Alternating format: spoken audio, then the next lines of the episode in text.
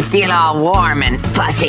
A blind sports commentator announces college basketball games. I was born four months premature with an eye condition called retinopathy of prematurity. But that didn't stop his dream of being a sports broadcaster. He just realized he's got to work harder than most. I study facts on both teams and try to listen to each team's previous game before the current game I am commentating. Bryce Weiler works full time as a disability consultant. He's got a burning desire to help others with disabilities have fun experiences through athletics. I'd like to be able to create programs to help disabled fans have better experiences at sporting events both in the stadium and outside the stadium with spending time with groups of disabled individuals and using sports as a vehicle to help these individuals overcome the obstacles they're facing in their life. What a great example of what somebody can achieve through hard work and dedication.